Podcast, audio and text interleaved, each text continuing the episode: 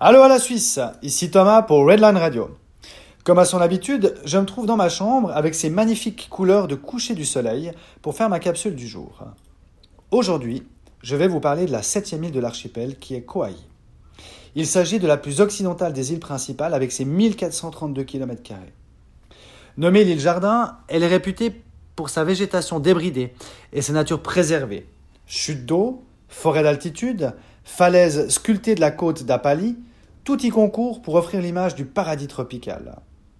Le point culminant de l'île est le mont Waialeale, qui dispute à un ou deux endroits le privilège d'être le site le plus arrosé au monde. L'île de Kaohi abrite aussi l'inattendu et superbe canyon de Walmea. En effet, ce canyon est long de seize kilomètres pour une profondeur de mille mètres, avec l'océan en toile de fond. Bien qu'étant modeste, il est surnommé le Grand Canyon du Pacifique. Il possède un climat très étrange, chaud et sec, alors qu'au mont Waialeale, qui est seulement à neuf kilomètres et qui est le point le plus humide du monde avec environ douze mètres de pluie par an. Voilà pour ce qui est de la partie géographie et histoire de l'archipel d'Hawaï. Aujourd'hui, comme à son habitude, en semaine, ma journée commence par un bon petit déjeuner. Ce matin, c'était un yogourt nature avec des céréales et une banane. Puis, sur la route de l'école, je me suis arrêté pour prendre un café latte à l'emporter. Après l'école, une petite équipe et moi avons filé pour vite manger un plat asiatique et surtout pour après ensuite aller louer des surfs pour passer une bonne partie de l'après-midi sur l'océan. Aujourd'hui, il n'y avait pas beaucoup de vagues, elles étaient très espacées. Alors imaginez-vous les surfeurs présents chassant les vagues et tout d'un coup se retrouver à trois sur la même vague. C'est un peu sport.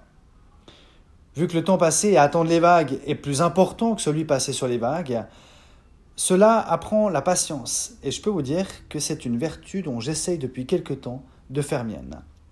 Je suis plutôt, plutôt pardon, impatient de nature et cela m'oblige à prendre son temps et à profiter du moment présent. En effet, depuis le début de cette année, je crois avoir compris que l'épreuve que je passe actuellement est là pour, entre autres, apprendre à être patient. De toute façon, que voulez-vous faire quand vous vous retrouvez face à vous-même et que vous ne maîtrisez pas les sentiments de l'être aimé ? Vous ne pouvez qu'être patient et attendre que la douleur diminue avec le temps. C'est pourquoi, aujourd'hui, j'aimerais aborder une citation sur la patience qui est d'Horace et qui dit « La patience adoucit tout mal sans remède ».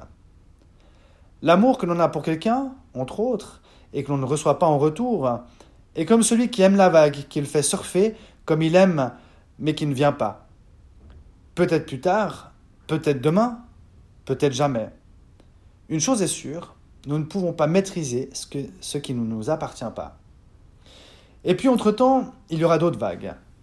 Donc, soyons patients, profitons de ce que la vie a à nous offrir, et espérons que notre rêve se réalisera un jour. Mais en attendant, nous aurons pris du plaisir. Pour terminer ma capsule, je vous informe que je suis aussi en train de faire mon testament. Oui, car demain, je vais aller nager avec les requins. Sans cage, en snorkeling. Au pire, il me manquera un ou deux membres, mais je vous rassure, je pourrai toujours parler et ainsi faire mes capsules. Non, sincèrement, je me réjouis de vous raconter cette expérience unique, je pense. Allez, je vous souhaite une bonne soirée et vous dis aloha.